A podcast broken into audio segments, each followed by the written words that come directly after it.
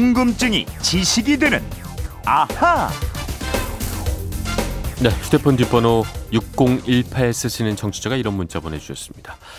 개헌을 하면 대통령 임기를 연임제로 한다는데요. 현재 대통령을 맡고 있는 문재인 대통령도 임기를 한 번 더 할 수 있는 건가요? 연임제와 중임제는 또 무슨 차이가 있나요? 개헌과 관련해서 생소한 용어들 많이 나오는데 한번 설명해 주시면 좋겠습니다. 이런 내용 보내주셨습니다. 네, 어떤 궁금증이든 해결해드리는 정다희 아나운서 나와 있습니다. 안녕하세요. 네, 안녕하세요. 네. 아, 요즘 개헌안이 아주 이슈인데 네. 정다희 아나운서는 뭐 이번 지방선거에서 네. 개헌안 표결 붙이는 거 어떻게 찬성을 하십니까? 저는 어, 일단은 찬성. 아, 찬성하시는군요. 어제 일단 그 내용이 일단 발표가 됐어요. 그렇죠. 어제 헌법 전문이랑 네네. 기본권 관련 사항이 발표가 됐고요. 네네. 오늘은 지방 분권과 국민 주권에 관한 사항, 그리고 내일은 정부 형태라든가 헌법 기관의 권한과 관련된 사항이 발표됐는데요. 네. 지난주에 국민헌법 자문특위가 청와대에 보고한 개헌 자문안에서 크게 벗어나지 않기 음. 때문에 중요한 내용은 사실상 다 나와 있는 셈입니다. 그렇죠. 6018님께서도 질문을 하셨지만 사실 용어가 한자어가 많다 보니까 음. 아, 좀 정리를 할 필요가 있을 것 같아요. 네. 우선 뭐 대통령 4년 연임제냐 중임제냐 이게 한 글자 차이인데 뜻은 다른 거잖아요. 네, 먼저 연임제는 야 연임제든 중임제든 둘. 다 일단 대통령을 4 더하기 4년 합쳐서 8년을 할 그렇죠. 수 있는 건데 네. 먼저 4년 연임제는 현직 대통령이 연속으로 당선될 때만 할 수 있는 겁니다. 그렇죠. 만약에 현직 대통령이 또다시 후보로 출마를 했는데 떨어졌다면 한 번 쉬고 다시 한 번 또 출마할 수 있는 게 아니고요. 아예 기회가 없어지는 겁니다. 반면에 그 중임제는 언제라도 한 번 더 할 수 있는 거죠. 네, 맞아요. 현재 대통령이 차기 대통령 선거에 출마하지 않거나 아니면 떨어지더라도 차, 차기 등 언제든지 다음 대선에 출마해서 대통령직을 수행할 수 있다는 겁니다. 네. 근데 합쳐서 두 번만 한다는 못을 박지 않는 한 한 번 쉰 다음에 세 번, 네 번도 할수 어. 있는 게 바로 중임제입니다. 아무래도 우리 국민들은 이 장기 독재에 대한 우려가 크니까 일단 헌법에 명문화할 필요가 있을 것 그렇죠. 같습니다. 어, 지금 이렇게 중임제 하는 나라들이 꽤 많이 있죠. 네, 미국이 4년 중임제를 채택하고 있습니다. 네. 오바마 대통령과 그 이전 조지 W 부시 대통령이 모두 중임을 해서 8년씩 대통령을 했는데요. 네네. 미국은 중임제긴 하지만 실질적으로는 4년 연임제를 하고 있어요. 네. 현직 대통령이 떨어지면 차 차기에는 출마를 하지 음. 않고 있거든요. 그리고 대통령제를 하는 국가 중에 90% 가량이 중임제나 연임제를 채택하고 있습니다. 네. 일부 정치인들은 이렇게 뭐 연임제 또는 뭐 중임제 하는 걸 두고 임기 연장형 개헌이다. 집권 연장 개헌이다. 음, 근데 또 이렇게 비판을 하는데 네. 좀 약간 다른 얘기죠. 네, 현재는 단임제니까 딱 한 번만 5년을 할 수. 있잖아요. 근데 중임이든 연임이든 한 번 더 하게 되면은 8년을 하는 거니까 네. 임기가 지금보다 더 길어질 수는 있어요. 그건 맞는데 네네. 하지만 이 임기는 현재 문재인 대통령에게는 적용이 되지 않습니다. 그러니까 그렇죠. 차기 대통령 다음에 뽑히는 대통령부터 적용됩니다. 그러니까요. 이게 음. 지금 만약 현 대통령이 한 번 더 하기 위해서 하는 거라면 문제가 될 수 있겠으나 그렇죠. 적용이 안 된다는 없다. 거죠. 그렇죠. 네. 또 많은 분들이 궁금해하는 게 이원 집 아, 이건 단어부터 어려워요. 음. 발음도 어렵고. 네, 분권형 대통령제 이런 것들이 나오고 있는데 한자어라서 좀 어려운데 설명 좀 부탁드릴게요. 네, 일단 두 제도는 네. 국회에서 그러니까 주로 야당에서 주장하는 제도들이에요. 네네. 정부 형태를 이원 둘로 나눠서 하자 이건데요. 그렇죠. 즉 국회에서 선출한 총리가 내각을 구성해서 내치를 맡고 대통령은 외치, 외교나 외교나 등만 맡게 하자 이겁니다. 네. 지금은 대통령이 혼자서 다 맡잖아요. 그렇죠. 이걸 둘로 나누자는 건데 음, 학계에서는 이 제도를 이원집정부제라고 하고 정치권에서는 분권형 대통령제라는 이름으로 얘기를 하고 있어요. 네네. 같은 겁니다. 어, 대통령의 그렇죠. 권한을 분리하자 이런 거거든요. 그러니까요. 이게 음. 어느 뉴스에서는 이원 집정부제, 음. 어디에서는 또 분권형 하니까 헷갈리시죠? 같은 건가 다른 음, 건가 많이 같은 헷갈렸습니다. 이렇게 하는 나라가 대표적으로 프랑스가 있죠. 그렇습니다. 프랑스와 함께 오스트리아가 주로 거론이 되는데요. 네네. 프랑스 헌법은 대통령이 국방과 외교를 맡고 수상은 내치를 맡도록 규정하고 있습니다. 네. 지금 국회에서 이런 형식으로 가자는 의견이 많은데요. 근데 속으로 들어가 보면 사실 이게 형식적인 분리일 뿐이지 실질적 권력 분립으로는 보기가 어렵다고 해요. 왜 그런 거죠, 그거는?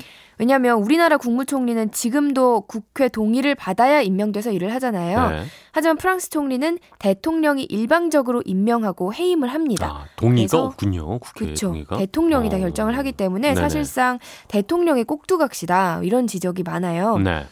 혹시 기억나는 프랑스 총리 이름 있으세요? 일단 뭐 마크롱 대통령이죠. 그쵸, 지금 대통령이죠. 올랑드, 사르코지 다 대통령이네요. 그러고 보니까. 그죠. 또 네. 좀 많이들 아는 이름이 뭐 미테랑, 시라크, 드골 다 오, 대통령이에요. 그렇군요. 음.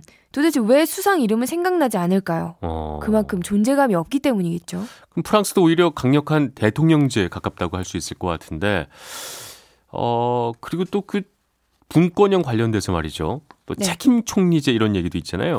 요거는 어떻게 되는 건가요? 요것도 사실 말만 다르지 네. 분권형이나 이원 집정부제와 같은 겁니다. 아, 국무총리의 역할과 기능을 강화해서 대통령에게 집중돼 있는 국정의 권한과 책임을 국무총리가 실질적으로 분담하게 하자는 거거든요. 네. 다만 국회에서 직접 총리를 선출할지 아니면 대통령한테 추천만 하고 임명은 대통령이 하게 할지 네네. 이건 야당에서도 이견이 있는 상태입니다. 네.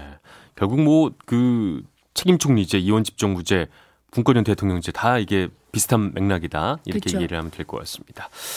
근데 관건은 결국 뭐 어떻게 하든 이게 국회에 어느 정도의 권력을 좀 분산시키자 이런 음. 얘기인 것 같은데 우리 국민들이 어떻게 생각하느냐, 민심은 어떠냐 이게 중요한 거 아니겠습니까? 그게 중요하죠. 네. 지금 정부가 개헌안을 다음 주 월요일에 발의하는 것도 다가오는 지방선거 때 투표를 같이 하자는 거거든요. 네. 그리고 그 국민투표에서 과반이 참여하고 그 중에서 절반 이상이 찬성을 해야 개정을 할 수가 음. 있는데요.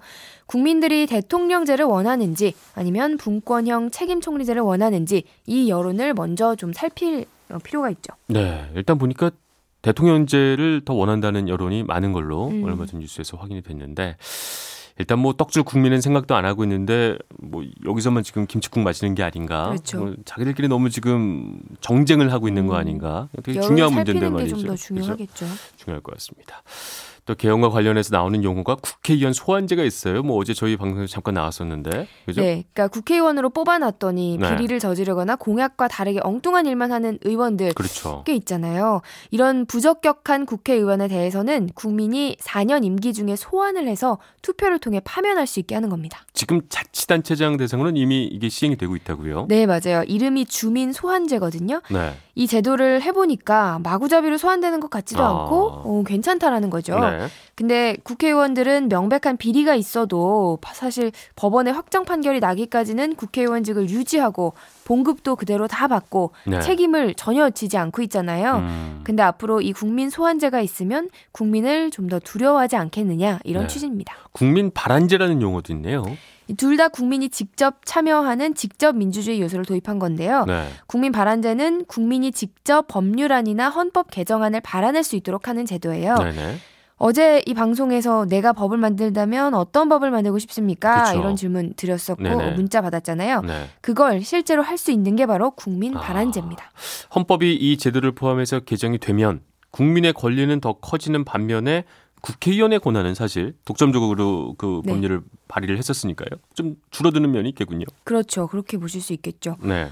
법을 만드는 입법권은 국회의원에게 있었는데 네. 국민이 이제 입법자가 돼서 직접 법률안을 발의할 수 있고요. 네. 또 권력의 감시자가 돼서 국회의원을 소환할 수도 있게 되는 거고요. 그렇네요. 네. 국회의원이 국민을 대신해서 정치를 하는 걸 대의 민주주의제라고 하는데 직접 민주주의제 요소를 좀 더 강화해서 음. 지금의 약점을 보완하자 하는 거라고 할 수 있습니다. 네, 알겠습니다. 자, 오늘의 앗 이런 것까지는요. 우리보다 민주주의 역사가 긴 미국은 개헌을 몇 번 했는지 혹시 아세요? 미국 헌법 개정은 얘기를 들어본 적이 별로 없는 것 같아요. 쭉 가는 거 아닌가요, 그 친구들은? 그게 어 우리처럼 네. 일반적 의미의 개헌을 하지 않기 때문에 아마 들어보신 적이 없을 거예요. 네. 대신 기존의 헌법 조항을 그대로 둔 채 거기에 새 조항을 추가합니다. 네네. 그래서 미국 헌법을 그냥 헌법이라고 하지 않고 꼭 수정 헌법이라고 부르는 아. 이유가 바로 그거예요. 네네. 이 수정 헌법은 현재 제 27조까지 제정돼 있습니다. 그러니까 앞에 조항을 뜯어 고치는 게 아니라 고치거나 추가할 내용이 있으면 네. 28조, 29조 뭐 이런 식으로 만들어 간다 네네, 이런 그렇습니다. 거군요. 그래서 수정 헌법이라고. 알겠습니다. 6018님 궁금증이 풀리셨을 것 같습니다. 덕분에 저도 많이 알게 됐고 그 저희 청취자들도 이거 알아야 저희가 또 참여를 하고 맞습니다. 알아야 저희의 의견을 표시를 할 수 있으니까요. 네. 어, 어려운 단어들 이런 거 음. 좀 정리를 해서 우리 모두가 자신의 의견을 표출할 필요가 있을 것 같습니다. 네. 아, 일단 6018님은 선물 보내드리겠고요. 평소에 궁금한 게 있는 분들 어떻게 하면 될까요? 그건 이렇습니다. 인터넷 게시판이나 MBC 미니 아니면 휴대전화 문자 샵 8001번으로 보내주시면 되는데요. 네. 문자 보내실 때 미니는 공짜지만 휴대전화 문자는 짧은 건 50원, 긴 건 100원의 이용료가 있습니다. 네, 궁금증에 지식이 되는 아하 정다희 아나운서였습니다. 감사합니다. 고맙습니다.